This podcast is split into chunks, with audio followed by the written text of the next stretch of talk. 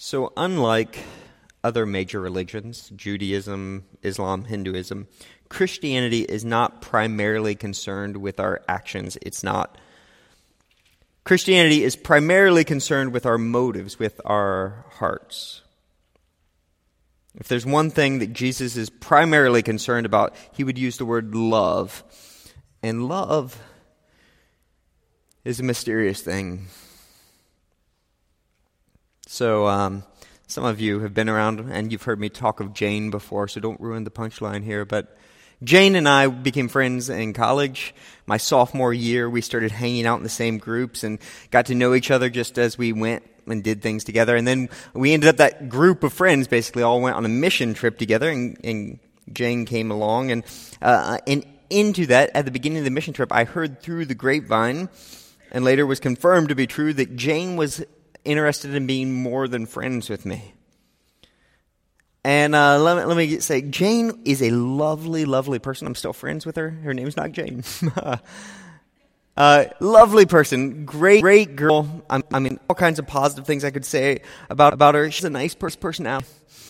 Um, but the matter is, there's just nothing, nothing there. There was no sparks on my side. She was a nice girl, was it? So, so, so when I found that out, I did what any respectable man would do, knowing that he's going to spend the next, you know, month on a mission trip with this person. I just ignored it and pretend like I knew nothing. if I play dumb, it'll go away, right? So, then something happened. We're out one day and uh, we're out with this group, and then suddenly the group like all disappears, and it's just me and Jane. And I'm like, Ugh! and she's looking extra stressed and conflicted that day, and I'm like, this is going to be so awkward. She comes up to me and says, uh, Paul, my life is so complex right now. And I'm just thinking, where's the group? Shouldn't we find the group? and uh, and then she says something that I wasn't expecting. She says, you know, I'm I'm turning 21 and my family, they're, they're kind of wealthy. And I'm like, okay. And she says, well, you see, I have this trust fund. And these lawyers, they're contacting me already because when I turn 21, I will be responsible for my 20, my $10 million trust fund. Now she kept talking, but at that point my mind shut off. I couldn't hear anything. at that point, I, I could no longer hear the words that coming out of her mouth because I was, I was off. I was fantasizing about what it'd be like to have ten million dollars. Like I was, I was having a house in Vail and Cabo and Soho. I was driving an Aston Martin Vanquish right at that moment. Ten million dollars. And so seriously, the first thought I had was, for $10 million, could I learn to love this girl? and then it was followed briefly, just slight hesitation by, I am such a prostitute. it is hard to love when millions of dollars are at stake. Here's my question. If, if for $10 million I could be tempted to vow my love and my life to a woman, what would happen if I could meet a person who could not only make me wealthy, but could literally solve every problem in my life? What would happen if I met a, pro- a, person who could literally fix everything, fix my kids, give me a dream job, make me wealthy, smart, healthy, heal my diseases, take care of everything that's wrong, make me perfectly happy? What if I met such a person? Could I love that person?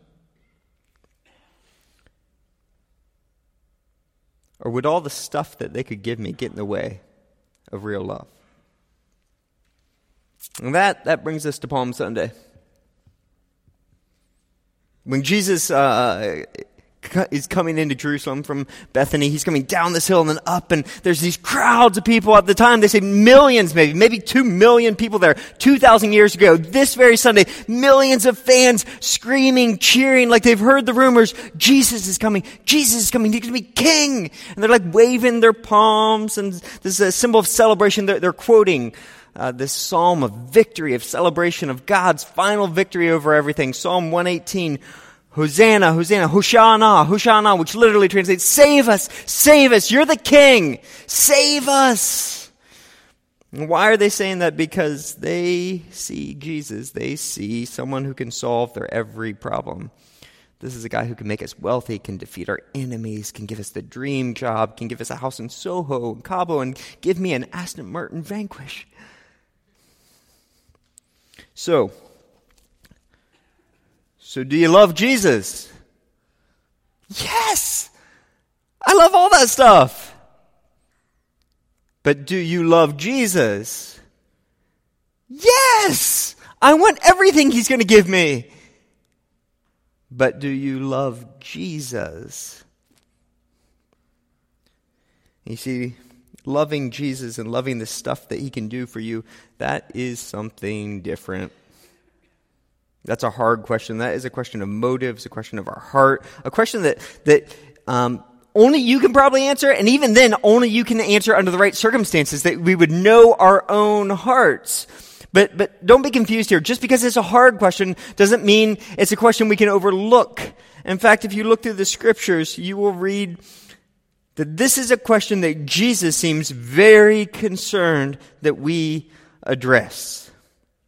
In fact, when we come to the Gospel of Mark, as we're going to today, this entire Gospel of Mark seems to be formed around this question Do you love Jesus, or do you just love the stuff he can do for you? So, uh, can we get the house lights up just a pinch? If you have a Bible today, I want you to turn there, follow along in this. This is going to be, this is going to be, um, we're going to be all through the book of Mark. So if you, if you got a Bible or if you got it on your phone, turn there because I'm going to skip over a lot of things, but I want you to see the context. I want you to see the scope of what we're going to cover here. We are not going to cover a passage in the Gospel of Mark. We are going to cover the entire Gospel of Mark. And Lord willing, I'll be done before it's time to preach next Sunday. Just kidding, just kidding. All right, so, so the Gospel of Mark, let's set the context here. The Gospel of Mark is arguably, scholars think, the earliest written record of the life death, resurrection of Jesus Christ. And it begins like this. Chapter 1, verse 1. The beginning of the good news about Jesus the Messiah. Now, I just want to stop right there. This is the beginning of the good news about Jesus the Messiah, Messiah or Christ, same word. In Hebrew, it's Mashiach or Messiah. In Greek, it's Christ or Christos. Both of them just mean anointed. This is how you recognized God's king, God's chosen king of his people. You anointed him. So he is the anointed one. He is the promised king of God's people who will come and transform our world, pour out God's blessings, defeat our enemies. And this is good news the good news, the news that needs to be spread everywhere. Go tell it on the mountain. Jesus Christ, the promised king, has come. So how is he going to spread this good news? All right? In the first chapter, we see what? He gets baptized. If you scan down, he gathers some disciples. And then what's he going to do next to proclaim this good news of great joy? We see in uh, verse 40 and following, he comes up, and we sang about this just a second ago. He finds a man with a horrible skin disease leprosy, like his skin's rotting, actually falling off. And what does Jesus do? He comes up, he touches the man. And rather than contracting the disease, what happens? The man is healed miraculously. So Jesus does this and then immediately says in chapter 1, verse 43, Jesus sent him away at once with a strong warning See that you don't tell this to anyone. Huh? All right, so we fast forward. Um, you know, let's just skip right down to chapter 3 here. There are these demon possessed people. People are haunted by dark, dark things, things we don't really understand. And it says in chapter 3, starting in verse 11, when the evil spirits saw him, they fell down before him and cried out, You are the Son of God. Like these evil spirits, they get it. They see Jesus and say, You're the Son of God. You are the promised one. You are the King. And then Jesus says, But he gave them strict orders not to tell who he was. Chapter 5. Chapter 5 has one of my favorite stories. It's about a little girl, and, um, and she's sick and she dies. And so Jesus cuts through this crowd of mourners and all this, and he says, "Don't worry, she's not. She's not dead. She's just sleeping." They laugh at him. Actually, he goes in. He pushes everyone out of the room because they had all these mourners, and pushes everyone out of the room except mom, dad, two disciples. He goes over to the bedside, and I, the reason I love this so much is my daughter and I we used to enact this at night. She would pretend like she's the dead girl, and I would pretend like I'm Jesus. And and, and he goes over. He and and you can just imagine Jesus taking her little hand, and he says, "Talitha cum." She's like this sweet, beautiful, like little girl. Wake up. Just with a gentle word. And she does. And then Jesus gave strict orders not to let anyone know about this. okay, so chapter 7. Chapter 7. I want to hear this play. Yeah, chapter 7. Look at this. You find he, he runs into what? A deaf man in chapter 7. He, he goes over, does this crazy thing, opens his ears so the deaf man can now hear. And what's Jesus then turn and say to everyone? Chapter 7, verse 36. Jesus commanded them not to tell anyone. Chapter 8. Can you guess what's going to happen? Huh? Chapter 8. He finds a blind man. And he uses this really weird two stage process of healing them, which is really worth reflecting. You should read it sometime and meditate on it. But he spits on the man, does this stuff, makes mud, all this, heals the man. And then what does he say to him? Jesus sent him home saying, don't even go into the village. Like, I don't want you to tell anyone about this. Don't talk to anyone. You don't even go into the village because they're going to know what happened. Now, now, we've just fast forward, we, we've skimmed over, we sampled the first eight chapters of the entire Gospel of Mark, and at this point, two things are perfectly clear. Number one, there is no question, Jesus is the Messiah, He is the Son of God, He is the Son of Man, all those exalted titles. And what does that mean? It means that He has power and authority over everything. He can heal the sick. He can give sight to the blind. Demons cower in fear. He has power over everything. He can fix my kids, make me wealthy, make me happy, give me power. He can do anything he wants. That's perfectly clear. But there's a second thing that's also perfectly clear here. Jesus does not want anyone to know about this. Or more specifically, he does not want anyone to follow him for these reasons. Kind of weird. So in chapter 8, then, starting in verse uh, 27, the very next verse, we're going to find the, the turning point of the entire book of the Gospel of Mark. And you see, at this point, the secret's out.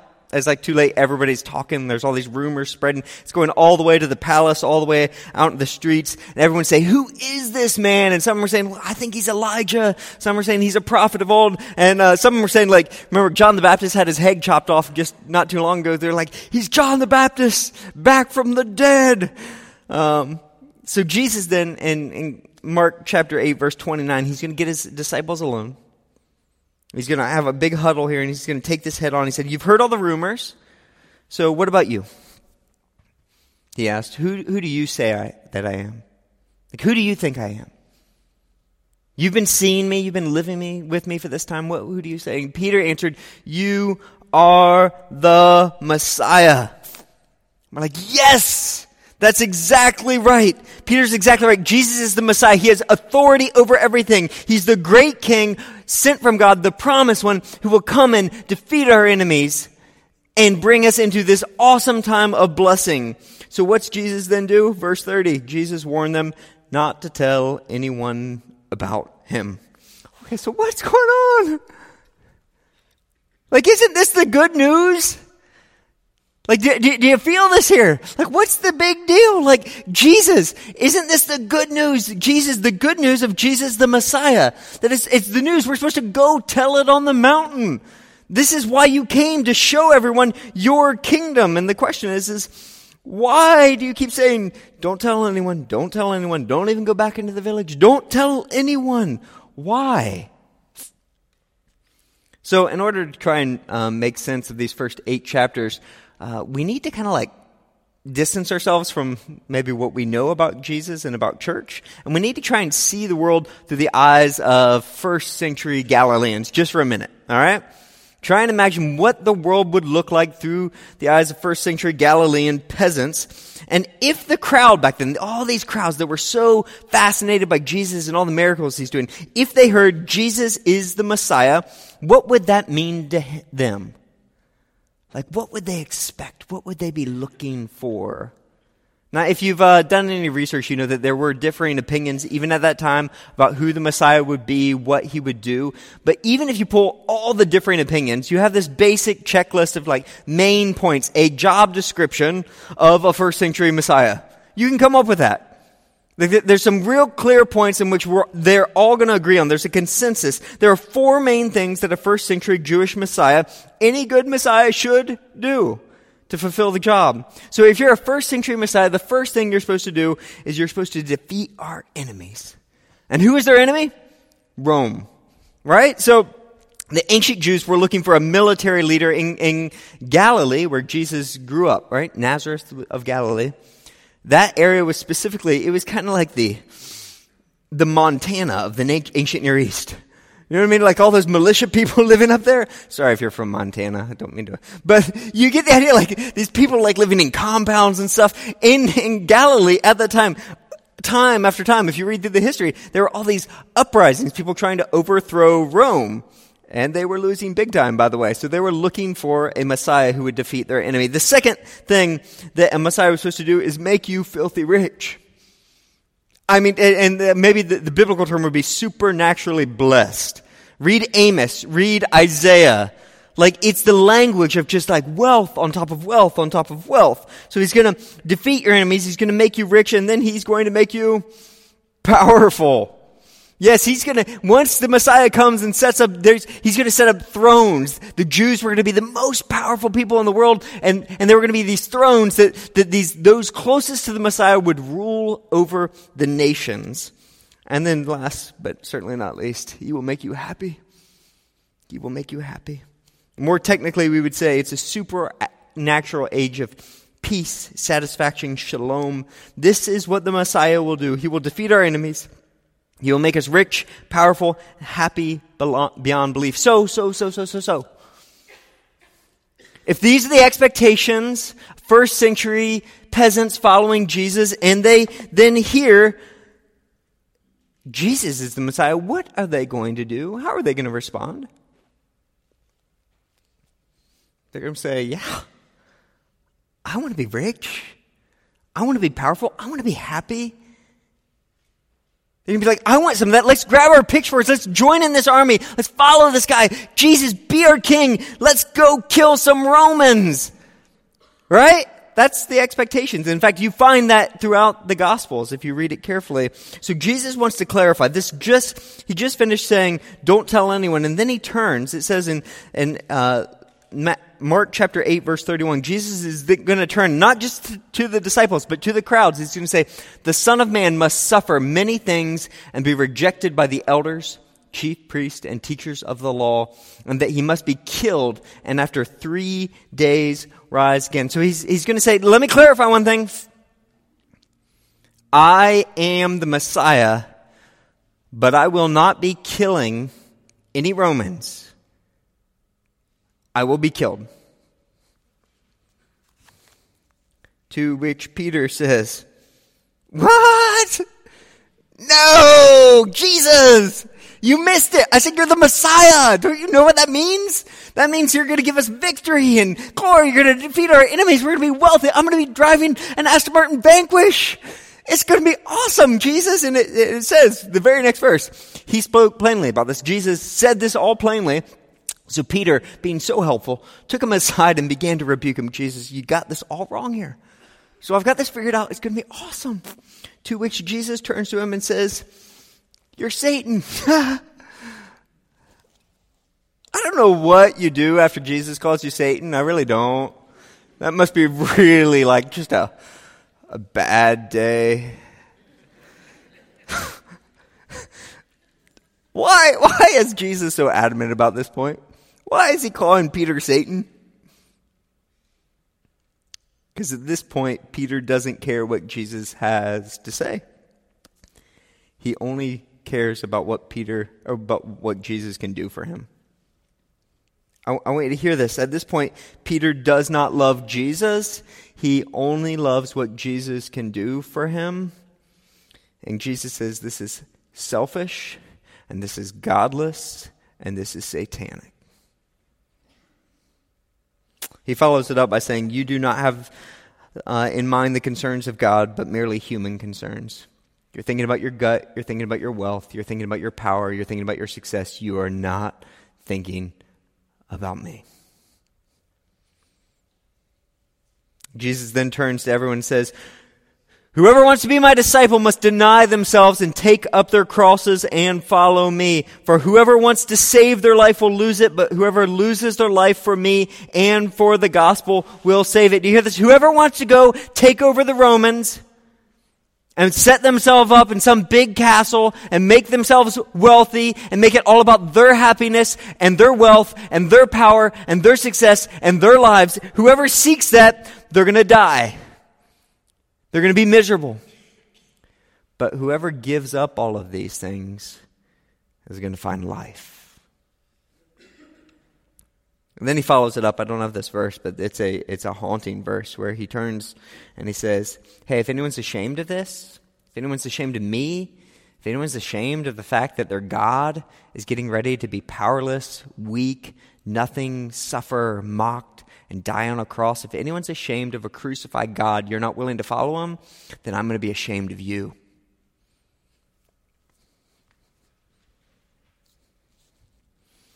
Chapter 9. If there is any confusion at this point, about what Jesus means. He's going to take his disciples off to the side and he's going to say to them, he said to them, the son of man is going to be betrayed into the hands of men. They will be, they will kill him and after three days, they, uh, after three days he will rise again. So, so uh, I want you to see this in chapter 9, verse 31, 32, 33. I want you to look at this parallel here. And 31, he says, I'm going to be killed. I'm going to be killed. Is there any question? I'm going to be killed. And it says in verse 32, they did not understand.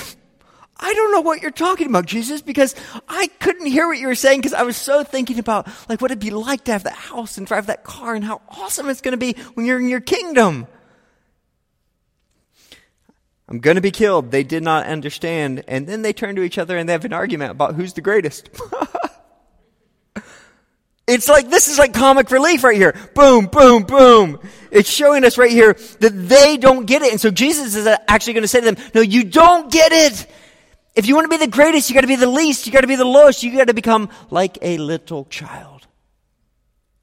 You have to be willing to give up everything, everything, everything that makes you valuable, powerful, meaningful in this world so that you can have me and find your value, power, meaning in me. You have to give up everything. And the disciples so don't get this lesson that in the very next chapter, what do they do? When all these children start bothering Jesus, they're like, what's going on? These children should not be bothering the, the Messiah. He's a great king. He doesn't have time for kids. He doesn't have to get away from them. And then finally, in chapter 10, verse 17, finally someone shows up that they're impressed with. Right? So, finally someone shows up that they're like, this is the guy. This is the guy who should be part of the kingdom. This is the guy who's awesome. This is the guy we should give our time to. He is rich and he's young. He's the rich young ruler. So in chapter 17, we meet this guy. He shows up and then Jesus, uh, Jesus says to him, you know, uh, if you want to follow me, uh, well, first thing you got to do is you got to obey all God's laws. And he's like, got that? I'm the rich young ruler. Of course I do all that. And so, classic line, chapter 10, verse 21. Jesus looked at him and he loved him. Don't, don't miss those three words. And he loved him. One thing you lack, he said, go sell everything you have and give to the poor, and then you will have treasure in heaven. Then come follow me. Go give up everything that gives you importance and power and meaning in your life. Go give up everything that you hold dear and then come follow me. Then you'll know what it's like. Then you'll know what it means to follow me to the cross. And what happens? The man goes away sad chapter 10, verse 33, right after this passage, Jesus is going to say this as clearly as possible. We are going up to Jerusalem, he said, and the Son of Man will be betrayed to the chief priests and the teachers of the law, and they will condemn him to death. And will hand him over to the Gentiles who will mock him and spit on him and flog him and kill him. And three days later, he will rise. And the very next verse, you know what happens in the very next verse? He just said, I'm going to die. It's going to be terrible. I'm going to mock, spit upon, flog, killed. What's the very next verse? James and John are like, yeah. So here's our question, Jesus. Can I sit on the right and he sit on the left? Or uh, where are we going to sit when we're in the kingdom? Because we know you're going to become this great king, and I have no idea what you were just talking about there, but you're going to become this great king and make us so powerful and wealthy. So which side do we get to sit on in your kingdom? Mark chapter 11 is then Palm Sunday. Today. And the disciples are so fixated at this point on what Jesus can do for me, but they can't seem to hear a word he's saying. So seriously, in, in the lineup to this, it looks something like this. Jesus says, I am going to die a shameful, penniless death. And they're asking like, oh, but what type of car should I get? An Aston Martin or a Ferrari or both?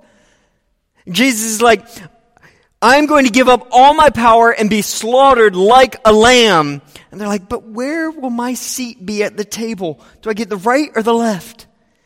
And Jesus is like, I'm going to be suffer and, and be nailed to a tree and die. And they're like, oh, but how happy will we be? Will we be laughing all day long?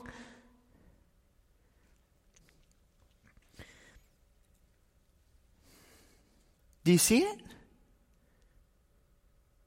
How is it possible that Jesus could so clearly lay this out and yet they're so fixated on what Jesus could do for them that they can't even hear him. How is it possible that we could be so fixated on what Jesus can do for us that we might not hear what he's saying?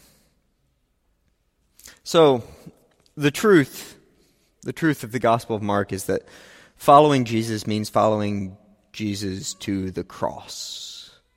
It's a call to come and die at the cross, all of our hopes, all of our dreams, all the things that we think make us important, they mean nothing.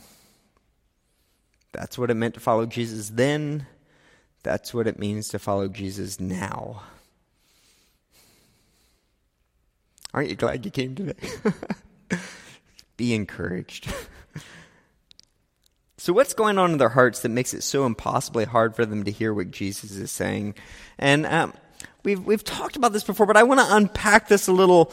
Um, my guess is that their hardness of hearing is really starts out innocent. You see, if you, if you read through the Bible, you're going to find that all the stuff that the ancient Palestinians believed that the Messiah would do for them, it's, it's in the Bible at one point or another. It is. I mean, you, you see these promises for blessing and for wealth and for honor and for things like that in the Bible itself. The truth is, is that the result of following Jesus is that he will transform your life. The Bible clearly teaches that following Jesus will ultimately result in power, glory, healing, riches, titles, and more. This is true. Jesus himself teaches it. What does he say? He says, uh, we will have mansions, thrones, and crowns, right? Someday we will. He says, whatever we give up now in this life, we will receive back tenfold in the kingdom. In the end, Jesus will overthrow the powers of the world. I've read Revelation. It's true. In the end, there will be glory, power, thrones, wholeness, health, happiness. All of this is true. But when people, disciples, the crowds, you and me, hear about these results of following Jesus, the temptation is that we turn results into reasons to follow Jesus. And this is the difference reason versus result. result. It, it, sounds like a subtle difference, but it's really, really huge. I want you to, I want you to think about this. The result of believing Jesus is a transformed life. Is that true? Yes, it is. The reason for believing in Jesus is a transformed life. Maybe. So uh, let's um, sometimes biblical terms get us too caught up. So let's think about this um, in non-biblical terms here for a minute. Uh, the result of saving your life is that I received a medal of honor. Is that good? Yes, you should receive that if you save my life. The reason I saved your life is that I would receive a medal of honor. What? The result of being a dentist is that I have to cause pain. Sad but true. Some people do this. The reason I'm a dentist is so that I can cause pain. What? That's terrible. You need to go to jail. The result of my friendship with you is that you let me use your ski boat. If anyone has a ski boat, I would love to be your friend right now. The reason for my friendship with you, the result is you let me use your ski boat. The reason for my friendship with you is that you let me use your ski boat. That's different.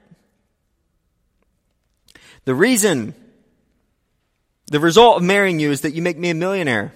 The reason I'm marrying you is that you will make me a millionaire. Love prostitution. A little different. A little different. The reality is that there are many things in life which the reasons we have have little to do with the results they achieve. I would argue that the most important things in life, marriage, parenting, friendship, acts of heroism, love, art, our greatest achievements in life, the reason we do these things has almost nothing to do with the results. So, why do you want to marry her? Why does someone have kids? Why does someone share themselves with another? Why does someone sacrifice for another? Why does someone uh, create great works of art or strive to do a great job? The reason behind great relationships, truly great achievements, acts of heroism, acts of sacrifice, intimacy, friendship, these are not the same as the results. They're not the same. And to get these confused, to switch reason and result, is a mockery and a perversion. And the same is true in our relationship with Jesus. In the end, to love what Jesus can do for me or how he can make my life better is not the same as loving Jesus. The end of the Christian life is not to love the things that Jesus can do for you. The end of the Christian life is to love Jesus, period with all my heart, with all my soul, with all my strength. If the reason that we follow Jesus is so that he can make our lives better, then our great temptation will be that we really won't love Jesus at all. We'll just love the stuff he can do for us. And that that is what we see on Palm Sunday. Mark chapter 11 2,000 years ago, this very day, millions of people lining the streets, cheering, cheering. Rumors have spread through the crowd. Jesus is coming. He's going to make himself king. He's going to be the Messiah. He's going to give us a better life. He's going to give me that job I always wanted. He's going to defeat my enemies. He's going to make us wealthy. It's going to be so great. He's going to fix my kids and fix my marriage and fix my life. It's going to be so great. And so Jesus comes down this road from Bethany up into Jerusalem and, and crowds, they're chanting, they're cheering. I love Jesus. Jesus, I want to follow him. Hosanna, Hosanna, save us, save us. And so on this Sunday, Jesus has a million fans. But just five days later, when they realize that Jesus is not going to make their lives better, he's not the king they hope for, he's not going to kill the Romans, he's not going to make them wealthy, he's not here to make them happy, they become disillusioned and their love turns to hatred. And the chants turn from Hosanna, Hosanna to crucify him, crucify him. And there on the cross, this Friday, instead of being encircled with fans, he faces death completely alone. Instead of a crown of gold, crown of thorns are pressed upon his head. Instead of adoration, he is mocked and spit upon. Instead of becoming the most powerful man in the world, he's so weak that he can't carry his own cross. Someone else has to do it for him. Instead of being clothed like a king, he's stripped naked. Instead of being lifted up on a throne, he's lifted up on the cross. Instead of being beauty, the, the image of beauty, success, and health, he's, he's on the cross, writhing, cursed, disfigured, And at the foot of the cross, nobody's cheering. At the foot of the cross, there is no power. There is no money. There is no happiness. At the foot of the cross, we discover how much Jesus loves us, but we also discover how much we love Him. Nobody, nobody, nobody comes to the cross looking for Jesus to give them something. The only reason to follow Jesus to the cross is because you love him. It's the only possible reason anyone would follow Jesus through that. Every other motivation stripped away. And, and when you come to the cross, it's this grotesque image, but I want you to see, but, but, but, there's a turning point here. If you follow him there, if you love him for himself, then you know that this is not the end. This is not the message. Because remember, Jesus had to be beaten, spit upon, mocked, betrayed, crucified. But he says, the Son of Man must suffer. They will kill him. But then after three days, he will rise. So, so, I hope you know this. The cross is not the end. It's the beginning. It's true, um, the cross is terrible. But if the reason you follow Jesus is love, then you will follow him to the cross and in the cross, at the cross, at the place of suffering, at the place of being betrayed, of loneliness, of brokenness, of pain, of death. On the cross, what did Jesus do? He didn't just die. He defeated our greatest enemy, sin and death. He broke the power of Satan on the cross, he didn't just die, but he poured out for us what the apostle Paul calls the, uh, the riches of God's grace, the true treasure, a treasure of joy, love, peace, patience, kindness, goodness, gentleness, selflessness, self-control. That on the cross, Jesus gave us riches that money could never buy. On the cross, He gave me power. The power to say no to my own evil desires, to put others first, the power to live like a child of God. On the cross, He shows us the way of true joy. Not some like tingly happiness that you would feel driving a car, but happiness that can't be taken away by my circumstances, happiness that this world cannot give and it cannot take. So here's the question Does Jesus, the Messiah, does he defeat my enemies? Does he make me rich and powerful and happy? Well, yes, yes, he does. But here's the great, great paradox of the Christian faith. How does he do that? He does it through a cross. He purifies our motives through the cross. And we will only find these things through the cross if we love him for his own sake.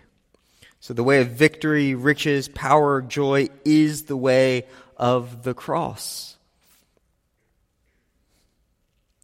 I don't want to over apply this. I just want to leave you today. We're going to sing a closing song.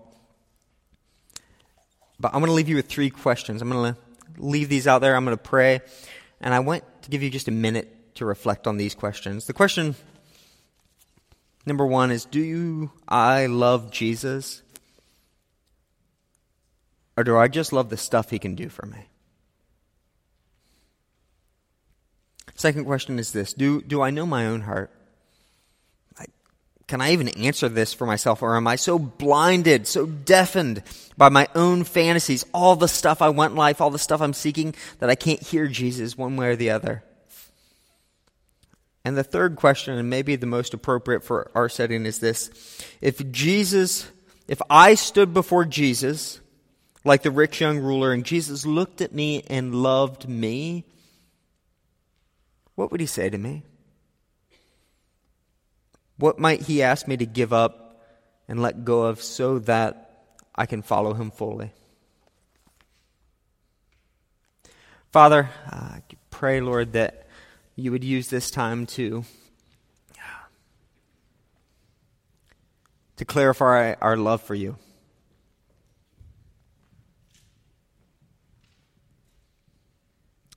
God, I, I pray that right now we would, uh, we would see your Son standing before us with his eyes of love. And that we wouldn't take his words as punishment, but as an invitation to follow him. God, if there are things in the way, things that are stopping us from knowing you and following you, I pray, Lord, that you would make that evident now. We pray this in Jesus' name. Amen.